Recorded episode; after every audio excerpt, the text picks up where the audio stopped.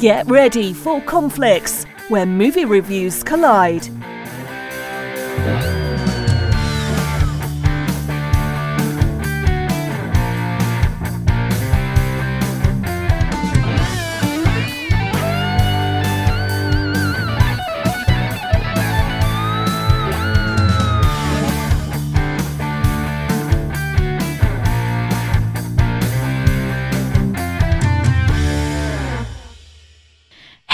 Everybody, and welcome back to another episode of Conflicts, the podcast with me, your host, Laura slash Lulu, because I have two personalities. I'm too much for one. And dad joke extraordinaire himself, Rich. Say hey, Rich. Hey, Rich. He's never going to let me down, folks. He's I mean, never going to let me down. I do have a question. So, like, is your middle name Slash, and are you named after the guitar player from Guns N' Roses?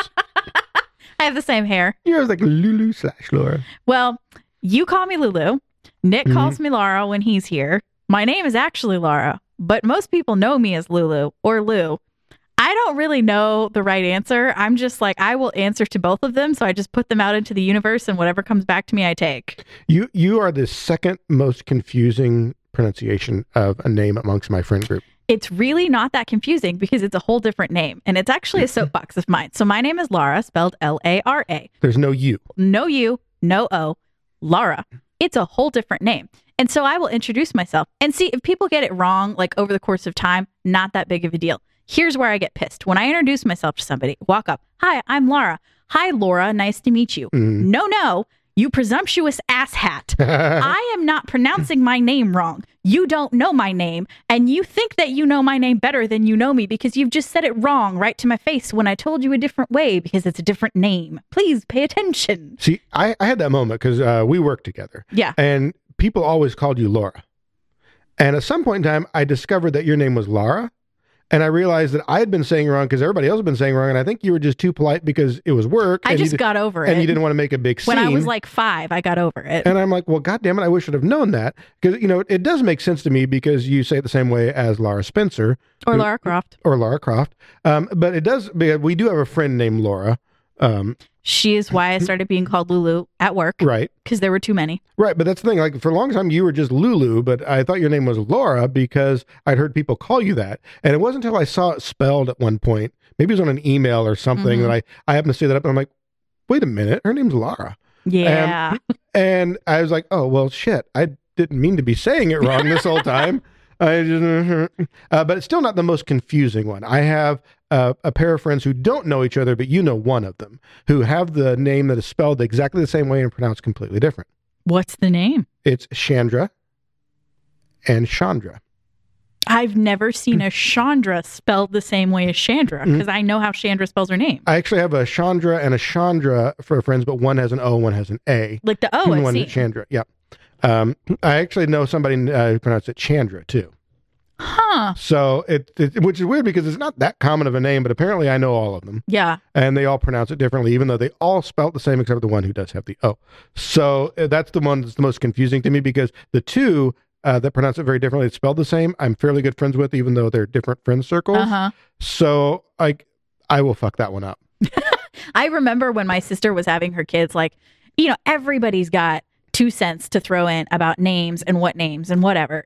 I'm pretty chill about that, but I was adamant whatever names you give them will be easy to pronounce and not be easily mistaken.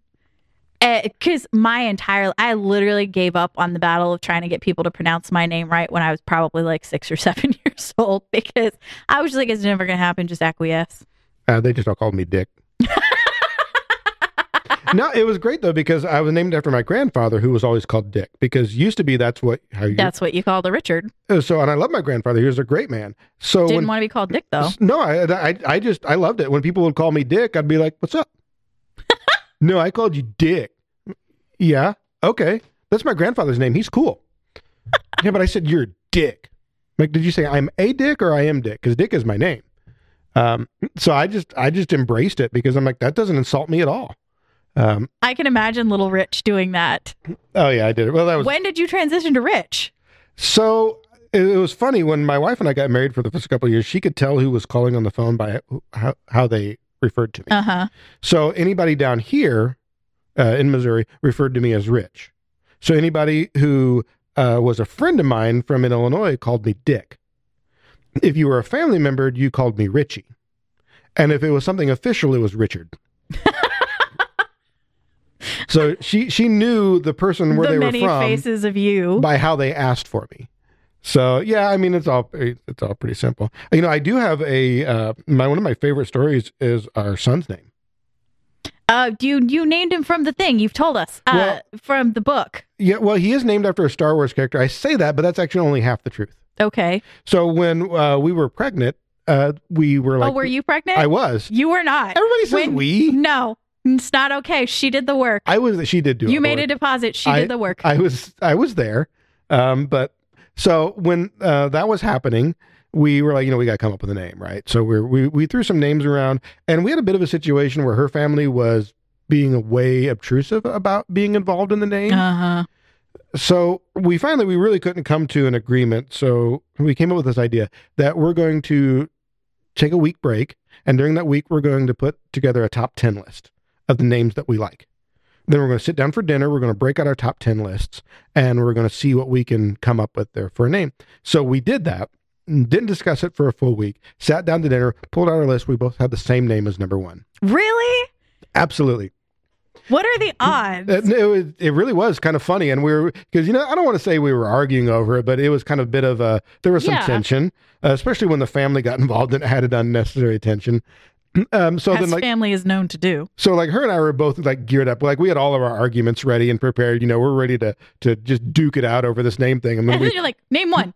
and then we like Gavin. yeah we flip over our list and we have the same name, and we're like, well that That was easier That than we made it. really took out the but I did choose because it was a character in a Star Wars novel that I really like. She actually chose because it was the name of um uh what was the movie? It was Ben Affleck's character. He was a lawyer and his name was uh Gavin. It's Was it? Uh, was it a a- John Grisham? no, movie? it's one of the ensemble movies. Oh, Um couldn't tell you. where he had a fairly minor role uh, but had like a huge cast. It'll come to me. It wasn't. It, the movie was okay, um, but we had just recently seen that, and she noticed the name and really liked it, and it stuck in her head. So she ended up putting that down as her number one as well. It was meant to be. But I do have a wonderful picture of Gavin meeting the author of that novel. That's cool. So And yeah, he could tell the story. yeah, we did. It was it was great. Um, Well, thank you for coming to the Name Game podcast. It's been fun. No, I'm kidding. Um, today we are covering season three of Westworld. I feel like I need the little.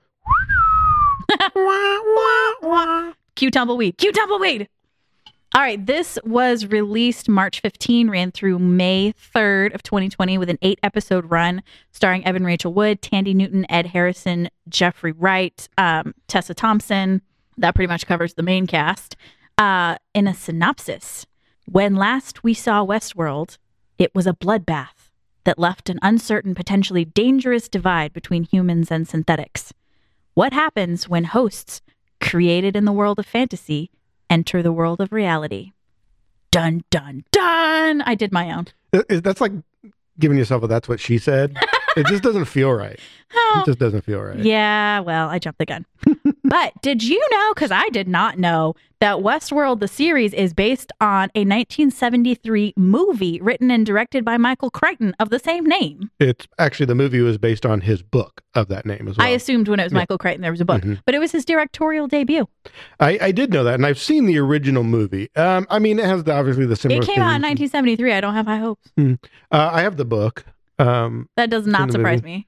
yeah, I, I went through a Michael Crichton phase. I read a fair amount of stuff. I mean, He- he's good stuff. I mean, he's the he's the the Jurassic Park guy. He created ER. It was a great show. he did actually. Yeah. No, he had a fantastic career, and he was a. a, a Is he passed? a- yes.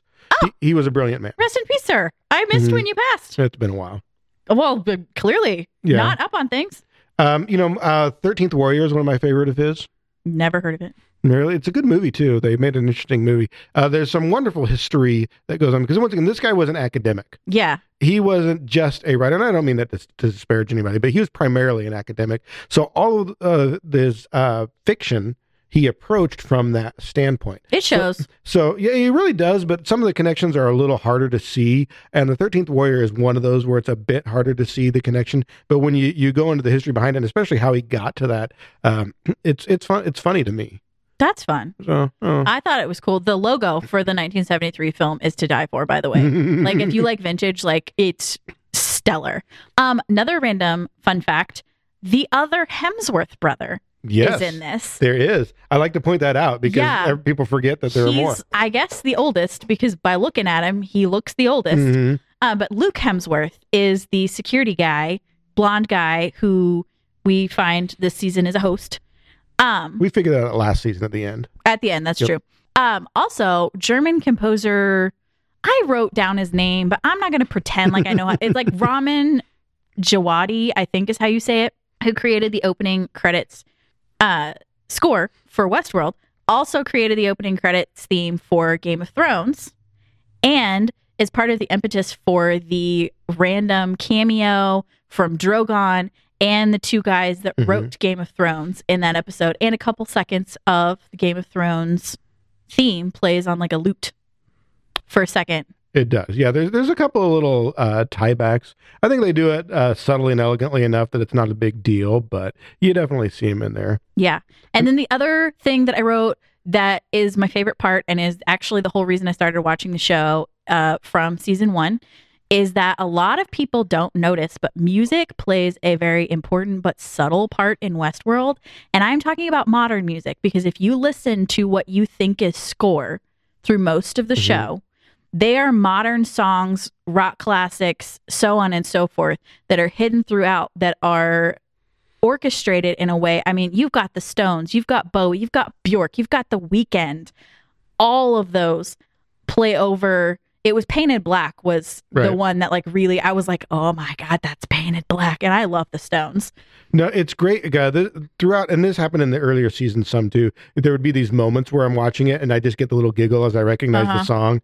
Um, but they, it really does set the tone in a way that is it's palpable and maybe even more so than and a lot of people will notice. But they'd use the music beautifully Yeah. to really add something to this already great show. Yes. All right. I am dying to know what you gave season 3 as a grade, so I want you to start us off and tell me what you graded season 3 of Westworld. Season three. Just season 3. For me, I give a B, which Okay. I will say is a downgrade from Yeah, yeah. earlier seasons. So season three, we're losing something here, and I'll get into Yes. that. But uh, I, I feel like we're losing a little bit here, but I still give it a B. This is still very good. It is. Okay. Interesting because I gave it a C.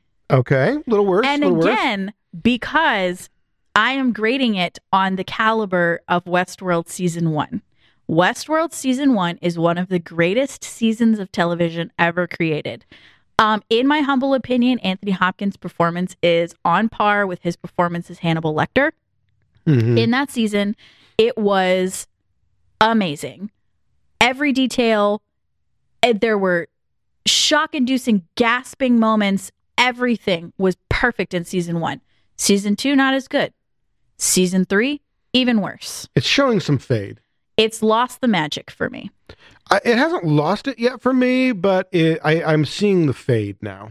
i'm just gonna i'm just gonna put it out there. So for me we've transitioned from a western to a western sci-fi to a sci-fi to a dystopian future. And it was all too fast and it is left me with with whiplash on the genre. Like i came to this for a western slash sci-fi western. And Mhm. now i'm not even sure what i'm watching. See, I feel like this was the natural progression, though. I didn't mind that they were coming out of Westworld. Um, it was some of the ways that they handled it. maybe that's a better way of putting it. I'm still invested. I will still watch season four. Season four has been greenlit. I'll still watch it, but I will not be as excited about it because it's it's getting old at this point. We have yet another human v robot plot, and we've seen those. I mean, we if you listen to the pod, you know that we have an episode on Star Trek Picard. That's a theme from Star Trek Picard as Mhm. well. It's not exactly new. It's, It's getting been out explored there. a lot, and uh, that's happening in the greater science fiction. Yeah. well. and like let's be a little more original about it or something and it just there were too many humans revealed as hosts it's lost its magic there's no like in the in the first season those moments where hosts were revealed, where Mm-hmm. I mean, we're literally like, oh my goodness, you had no idea it was coming, and now you're just like, I mean, okay, yeah, I kind of expected it at this point. Okay, that person's a host too. Cool. I mean, whatever. Yeah, They're infiltrating the world. See, I, one of the biggest disappointments for me for season three was the reveal that they were um, they were all Dolores. Exactly. I was so interested and I thought it could have been such a cool like performance to see these actors who are all really really skilled hmm to bring in the nuance And of, they are, by the way. Yeah, The, the biggest draw for Westworld has always been Absolutely. phenomenal acting across the board. hands down. There's been some bit characters that were honestly just freaking amazing. But I will say that this season was the first time that it started to show because there were a few secondary and tertiary characters that performances were not up to caliber with everything else. I would give the example of Francis, the guy that he talks to on the phone. The in person bits, um, the guy from uh, Breaking Bad, his oh, Aaron Paul. Aaron Paul, his friend, it's called Francis yes, that he yes, talks to right. the Okay, yes, yes, his war the buddy kind of thing. Mm-hmm. in-person interactions where both of those actors are there that actor's fine the bits on the phone no that is not of the caliber of the rest of this show that is a person reading a script i can hear it You know, I will say I was pleasantly surprised by Aaron Paul. I did not expect much out of him. Uh, I am I'm kind of a minority opinion, but I did not like Breaking Bad. Yeah I I struggled through two seasons of it because I felt almost obligated to, and I pretty much hated every episode. I, I had a really bad taste in my mouth about Breaking Bad, uh, and I hate to put all that on him because it really wasn't. But at the same time, it was there. So here he is in this show, and I'm just not expecting much. And honestly, I I'm, I have no problem with Aaron Paul's performance in season three. i would agree with that it was definitely more like secondary tertiary excuse me secondary tertiary characters that were not as good but it's starting that's when the tapestry starts to unravel for me Mhm. a little bit and the magic disappears it's kind of like seeing behind the curtain to the wizard of oz and you know the magic is not there and it's just i feel like it's the same premise on repeat with this show even down to like how the season ended when because there's a credit scene Mm-hmm. and I remember there being a credit scene from the last one, so I fast forwarded through on the last episode, so I didn't miss it. And it sets up for a repeat of what we've already seen. It's like the Terminator at this point, of like it's the same True. thing happening over and over again, and we're just seeing it through different sets of eyes, and that doesn't excite me anymore. Interestingly enough, it felt to me like that tag ending to it was them saying, "Oh shit, we had that tag ending last time, and we forgot to write that back in, so Yeah. we got to fix that." Because they don't address it at all until the tag ending of season three. Um, so I have a bit of a theory of what kind of is wrong with season three. Yeah, So, Evan Rachel Wood, I cannot say enough good things about Uh, her either. and her performance in this entire Astounding. yeah, including season three. She is Yeah. amazing. I love her ability to go from, say, the uh, dainty damsel Mm-hmm. to the stone cold badass and everything in between. She has shown it all. In an instant. yeah, at times it's been, and it's been great. So I have nothing but the highest marks to say about her. But interestingly enough, my theory is that in season three, they focused on her too much. She, I agree. she has always been the star of the show and she's always been central to the plot and everything that revolves around it but it was kind of the iceberg theory where the less is more you got to always see that tip of the iceberg with her Mhm. and they were always revealing a little bit more. The problem is this season went full on evan rachel wood. And i think it was too much. I think that that kind of strayed far enough from the formula that we lost something. I think it needed more people in there giving these amazing performances and i it highlighted her. I think the problem is when you get so much of it it becomes it becomes kind of par for the course as opposed to being Mhm. the special it's kind of like you know eating cake every day well after a while it, it's no longer special Yeah. um, and I, I really can't believe I just correlated Rachel with eating cake. That's probably probably somebody's going to be really upset about that in some way whatsoever. So I apologize. But I agree with you. And I feel like a little bit the character of Dolores, how they brought it to an end, wasted the character. Like the ultimate, how everything wrapped up with that felt a little bit like a slap in the face to the three seasons of build up for it. But I like the idea that they just always uh, kind of steered into the skid of somebody who's dead's not dead. But now they made this such a big deal. But I'm like, well, I mean, I mean, who knows? Is she really dead? Why? Right. There's 800 ways in which she might not be dead at this point. Well, and is it that her contract is up and they're just trying to negotiate enough money to get her to come back, or are they going to rebuild her because we've been through every iteration of her? And at this point, I'm just kind of tired of it. Like, give me Mhm. something new and original because season one was so fresh and original. I think there's some really good concepts here. I just don't know that they explored enough of everything that went on around them. It really became the Dolores Dolores slash Maeve show at a certain point, and I really feel like they should have used a little bit less of that. Yeah. Well, and the other thing too, and it, this is a total nitpick, but the character of Maeve, I love Maeve, and I think Thandie Newton's awesome. But like, at what point have we used up the inspiration that Maeve's daughter is her reason before Oh my gosh! doing everything? Uh, her daughter doesn't even have a name, Mhm. and like I. It, I I'm sick of her talking about her daughter. I'm just going to be honest. Well, she no longer had an identity. It became, you know, she's still just the host. And I felt like there were times that they brought her in just because she is such a cool actress Mhm. and she played that role so well. They're like, well, we, we definitely got to throw her in there then. Uh, um, you know, but at the same time, then they neglected people like Ed Harris. I didn't like what they did with him. I didn't like him as the man in white. yeah, and you know now they're bringing back the man in black, but you know Mhm. whatever. And I mean, it almost felt to me like they realized they screwed up there and said, like, oh, we'll just fix it in the ending. I see. I took it in the season two one that that was his brand of crazy, and that he was just seeing himself like he sees his daughter in season three. Mm-hmm. But I don't know. I was just. I know I was disappointed after season two. I am more disappointed after season three, and I was hoping that that was not going to be the case. And you know, I, I feel like we're you know getting a little bit down on this, but I, I you know we still gave it pretty decent ratings here. Oh, absolutely. This is worth the watch. If you just watched season one, you're welcome for the recommendation, but you should definitely watch it all. If this is a regular show, like this is CBS Thursday night TV, this is an A plus, hands down. Uh, absolutely, and you know, there's some. Gra- I love the the way they're able to tell stories now, and Westworld was one of those places that they really broke some ground on. That they fully sussed out that world. Like it is so actually that's a perfect tie into the good, the bad, and the ugly, because that's the thing that I have as the good is Go the for it. world building and the way that even though I said like we have like an almost whiplash transition between, you know, we're in the Wild West and then in season two we're all over the place and we're in, you know, feudal Japan and everything in between. And now we're in this modern pseudo utopia. I bought it the whole modern pseudo utopia from the the way the phones worked to the the air taxis to the Mhm. regular ride sharing whatever driverless vehicles and the way that they made LA look they did such a good job of just with visual cues only Oh, building that world I bought it hands down Yeah, somebody's going to make an RPG out of this. I oh, guarantee it. faux show what about you what's a good for you uh, You know, I already said it, but once again, for me, it's always Dolores.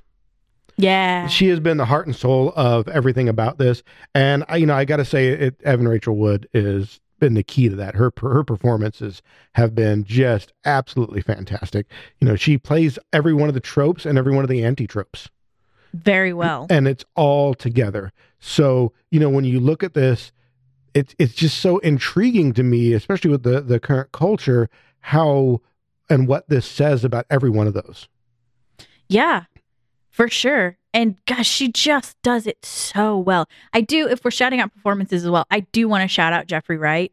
Oh, I yeah, love absolutely. that guy. And I feel like he was a little underutilized in this season, Mhm. just like in season one. Like that guy is gold.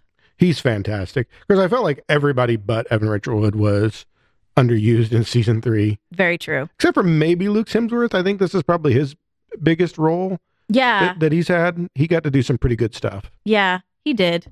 He got more. All right. How about the bad? What's a bad for you? Okay, once again, I've got a really weird hang up. Always a weird nitpick for you.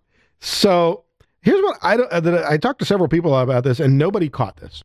Nobody I've spoken to so far caught this. But this is the part that just like almost infuriates me.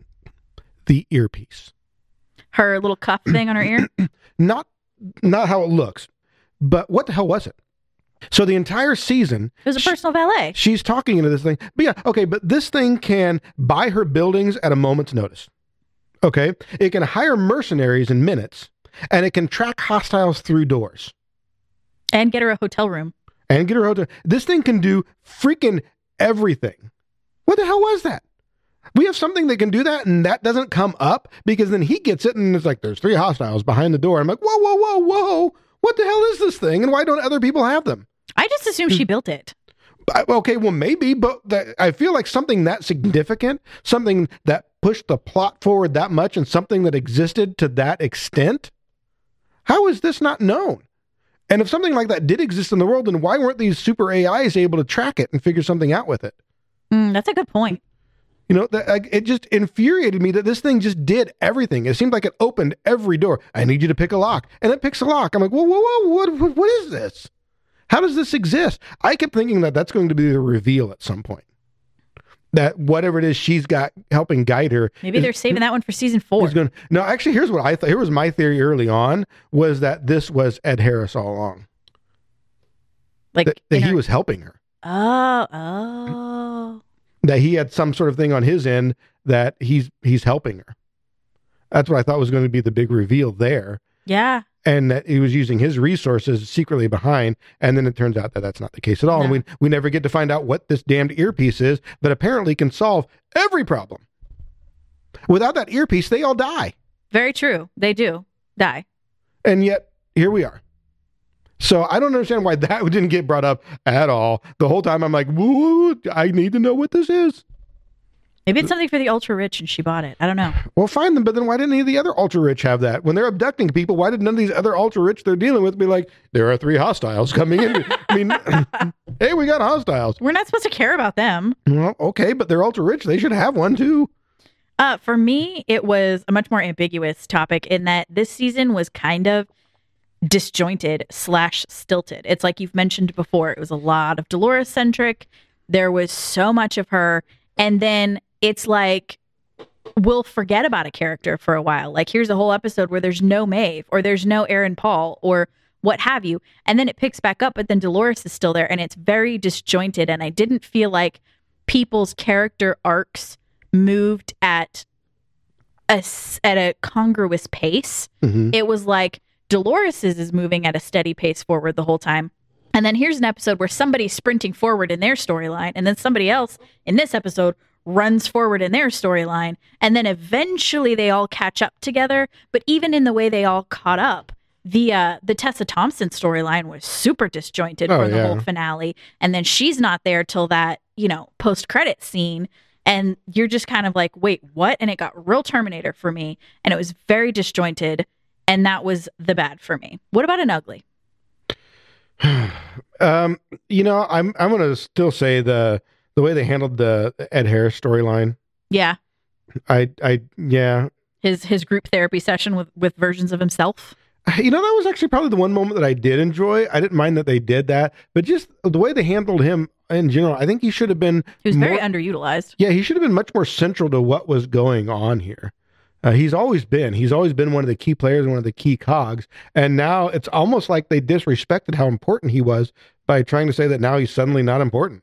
Yeah, I'm like, oh, well. but it does make it look like he's going to be very important in season four. However, we were left with a post credit scene on season two that left it looking like he was going to be very important in season 3 Mhm. and that was not the case. Like I said, I thought that maybe what we're going to to see, I'd love for them to have had a host version of him to tie into that tag ending of season two, and we know he's a host version, or we find out he's a host version, and then turn around to find out at the end that the real one is actually still out there. Yeah, See, I'd have loved to have been like, there's, uh, you know, instead of them having Maeve, or maybe they have Maeve and Ed Harris, or you know, the Man in Black, Mhm. as the you know the the Serac has brought both of them to help help him, and then at the end you find out that it's actually been the real Ed Harris has been helping Dolores all along. That he has basically gone over to their side. yeah.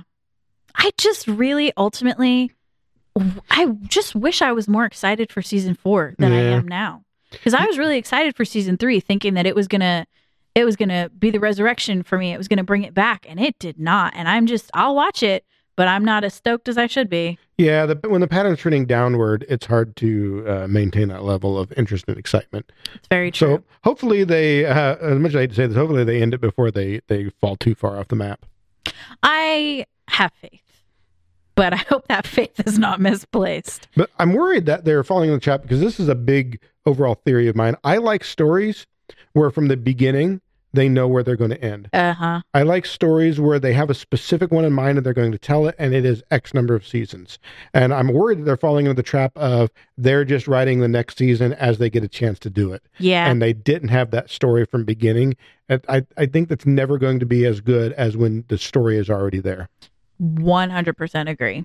I totally think that they I think that it's a potential that they don't have an end goal in mind Mm-hmm. and that the story suffers and I think you may be right on that. I think I think it's showing there. Yeah.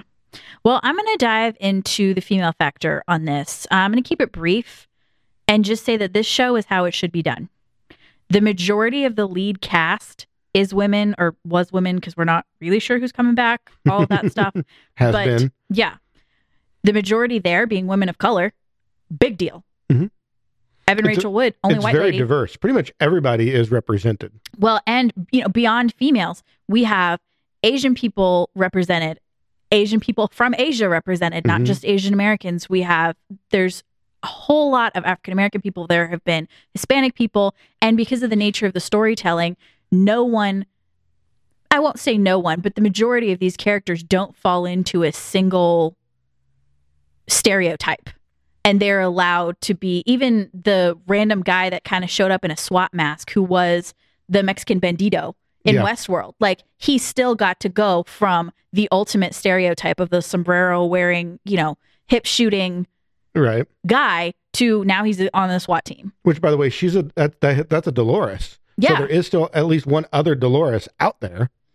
who knows but um so much representation for everybody. And there are dozens of women throughout the credits as well. There's writers and producers and directors and co-producers and et cetera and et cetera. And that is a beautiful thing. And the fact that this is such an amazing show just makes that all the better. This is an unique original compelling story with mass appeal across gender lines. It's proof positive that we are able to move on from shows starring women are shows for women. I would posit that the majority of the people that watch this show are either split across gender lines or might lead more towards male. And it is still a show that is led by women because that's been the consensus of the past is that things led by women will only be watched by women. And I think this No, is proof that we're all. I agree. And I think this is proof that society is ready to move on from that, from, you know, gender orientation, race, all of that. We all want to be seen on screen, and it seems like the world may finally be ready for that. I find it fun how they um, would have different settings, and then obviously the same cast playing different characters in different settings. You Mm-hmm. know, in this season we obviously get those those very German World War II settings. yeah. Um, you know, we we get that feel, and you're seeing the same people put into those.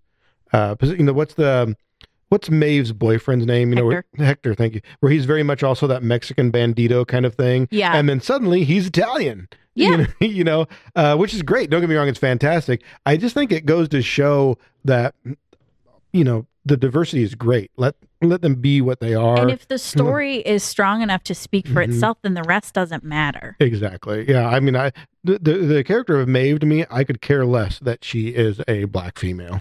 Well, Whatever. and it, in the world, it's that's what's so beautiful about Westworld in general is that it can be so diverse and it can be such a colorblind world because from the beginning, you know, the the likelihood of a black family being out on the prairies is less likely. And then that, you know, a black woman is going to be a madam in the town, not going to happen at all. And then that a black woman is going to be a spy in World War II in those circumstances, Mhm. not going to happen. But in this world, it's okay. And Right. the colorblind doesn't feel like it's cheapening of anything. No, I mean they make that because interesting enough, she was the madam because they knew they were going to be clientele that would want that. Right. so it gets really interesting when you start to to think about the connotations of all of that. But from a uh, standpoint of uh, artistic expression, it, it's definitely great to see that level of diversity that is just that seamless. Yeah. For sure. And I mean, this is coming from two white people. And so, like, if we're appreciating this, I cannot imagine what someone who that has been part of their life experience must feel like to And- see themselves represented on screen. And we like seriously, we're really white. Like, freckles and all. Yeah, like white, white. Ooh. I'm pasty. Mhm. You can get a tan. I just freckle. Um, hey, speaking of things with strong, badass females, um, I'm just gonna dive right into my recommendation this week in the rec room. Killing Eve is back. That is right, bitches. Killing Eve is back. Wow, you were really excited. Oh my god, it's such a good show. Okay, so it's on uh BBC America and I have not watched any of the new season because I am recording it all to uh binge it in one sitting because it is that good of a show because I didn't know it existed until over the winter we had one random snowy day and I ended up binge watching two, count them, two seasons of Killing Eve in one day. It is that good. Oh my god, go watch it now. Really, uh, this is actually something I'm not aware of, so I may have to uh, may have to actually Oh, check that out. dude sandra oh and uh jodie comer um jodie comer is somebody i had never heard of outside of Sorry, killing I'm eve not familiar with that name. and if you look at her face you probably won't recognize her a she is gorgeous Gorgeous. b she is like evan rachel wood level talented Really? in the it's a it's a whole spy drama and it involves you know the british government and so on and so forth. And her performances are awe inspiring because she's supposed to be you know uh russian and then she has different accents and she drops into different characters and the actress herself is british and it's it's amazing and i cannot say enough and it's it's complex and it deals with the personal ramifications of things beyond just work and there's spy drama and it's uh, oh my god it's such a good show Did you know that she played Rey's mother in Rise Yes. of Skywalker? I did not. I just I just learned that a moment ago when I Yeah. read it on the screen in front of me yeah she was uh she was in the the star wars is rey's mother for a moment, which is an interesting little tie-in because my recommendation is Star Wars related. oh do tell do tell Mhm. So if you have not seen it yet, now unfortunately this is a Disney Plus thing. So if you don't have Disney Plus, well then then you're missing out. But you need to watch the Disney Gallery for the Mandalorian. what is the disney gallery for the mandalorian i have disney plus didn't know this was a thing Yes, so you go on there. So the Disney they do the gallery for different shows, but it's kind of like the behind the scenes almost kind of thing. Um, is this just a gallery of images no, no, no. no. Um, so typically, like in the Mandalorian one, and I've only ever watched two of these galleries, so I I, I don't know where I was going with. Well, this one they do as more of a round table with the people that are involved in it, but then they do show you some like behind the scenes stuff and kind of intermix like storyboards and stuff? Um, I mean, there's some footage and see you see them filming things and um, so this one really focuses on uh, the the creative team because uh, well, they did something a little different with this, and apparently this is all Favreau's idea, where he got a team of directors involved from the beginning, and while they may have had individual episodes, they came up with all of it together. So they were involved in the process from beginning to end. Oh that's why it's so good. And it's it's so fun to watch him talk about you know why he decided to do that and the people that he picked uh, to go in. Because I don't know if you noticed the directors are it, this is an all star group of yeah of directors. And it's amazing. But there's even one other thing that this will prove to anybody. I believe and and maybe I realize I have an axe grand here but I believe this will prove a point of mine more than anything I could ever say or do. For the future there is one man and one man only who deserves the keys to the Star Wars kingdom, and his name is Dave Filoni. If you watch this and do not coming away thinking that he deserves to steer the future of Star Wars, then I just don't know what is wrong with you. This man is everything. He is the Padawan who became a Jedi Knight who is now ready to be the Master. oh And watching him speak in this is what will give it. There is a moment there that was like amazing for me because uh, Bryce Dallas Howard is one of Mhm. these directors who, I mean, there is nobody more firmly entrenched in Hollywood than what she is. right I mean, this is literally a, the you know daughter of of our, ron howard we are one of our first second generations, and she tells the story about being at a meeting uh, with Lucas and her dad and Kasdan, where she's falling asleep as a child while her dad's holding her around this uh, you know table while they're discussing Empire. You know, so like she she's firmly entrenched here, but there's a point where she's talking about uh, you know that she has her little segment. And she is uh, saying that her favorite thing about Dave Filoni is that he's one of the few people she's ever worked with who has no ego. He is only about Star Wars. All he cares about Oh, is telling a good Star right Wars there story. is very telling So to have somebody like her make such an easy statement like that t- speaks volumes to me as to who this guy is. And one of the other things that I, I really appreciated, uh, and I hope you do too, is it's kind of a roundtable discussion. Now you got uh, two dudes who are in charge, Favreau and Filoni, hmm but you do have uh, you know two very talented female directors who are at the table, and as they're going around discussing, I think this is the perfect example of how you handle that situation. Because there were a million opportunities for these guys to interrupt, and they never once do. And did they ever try to mansplain Star Wars to the ladies? Nothing. Okay. There is a moment where Filoni kind of gives a, a little bit of a speech, I guess you could say, about his interpretation of something. And at the end of it, Bryce Dallas Howard, she's she's actually the one. She's like, "Oh my gosh, that is so incredibly deep, and I want to cry. That's so amazing." Um, but he he wasn't mansplaining anything, so to speak. He was explaining why he thought certain scenes from movies were so important to the Star Wars universe uh, as as a as a greater story and why they so much owes back to these scenes that he doesn't think people give enough credit. And he kind of explains that. I'm totally gonna have to check this out. Um, but when he's done, they're like even the other directors, they're all sending him in awe. They're like, "Holy shit, real that? Whoa, whoa, that like makes perfect sense."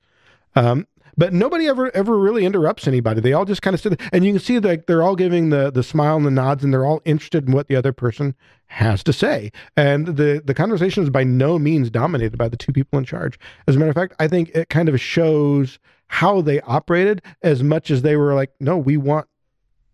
We have talented people here. We want them to do their talented thing. I love that. I'm so- totally gonna have to check that out. So watch the Mandalorian Gallery. There's two episodes. I think there's actually going to be a third, um, which isn't out yet. Last I knew, but you need to watch this. And like I said, give give Filoni the keys of the kingdom right now. I love the way that he even said because you know this guy comes from the the cartoons. He Mm. was.